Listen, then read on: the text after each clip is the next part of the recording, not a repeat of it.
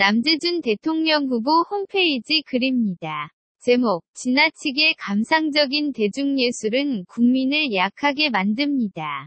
작성자, 디아로님. 무엇이든 약하게 만드는 것은 멀리해야 하고 강하게 만드는 것은 가까이 해야 합니다. 강하게 만드는 것은 어떤 것도 좋고 약하게 만드는 것은 어떤 것도 나쁘다고 할 수 있습니다.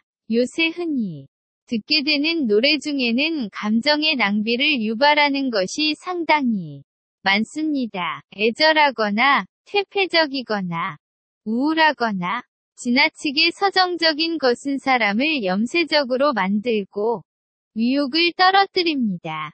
감정의 낭비를 일으켜 큰 일을 할 때 써야 할 에너지를 고갈시킬 수 있습니다. 드라마나 영화나 책도 다르지 않습니다.